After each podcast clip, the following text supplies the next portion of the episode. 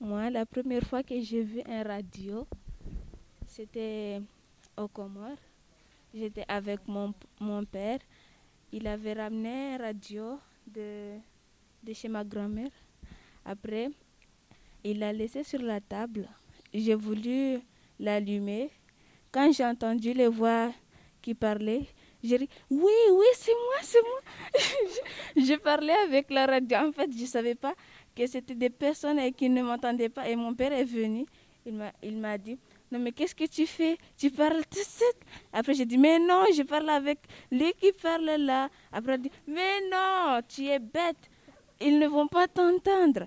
Après, j'ai dit Ah Après, je suis sortie dehors. Je suis allée réfléchir. Après, quand je suis revenue, mon père m'a demandé T'as bien réfléchi Après, j'ai dit oui. Après, je, me suis assise, j'ai écouté la radio. Après, j'ai entendu deux voix, en fait. Comme elle, elle parlait, il y a l'autre qui lui répond. Après, j'ai dit, ah, j'ai compris. Après, j'ai écouté jusqu'à la fin. C'est tout. Après, quand ma mère est revenue, je lui ai tout raconté. Elle, elle s'est mise à rigoler. Après, elle, elle, est, elle est allée raconter à ses, ses amis.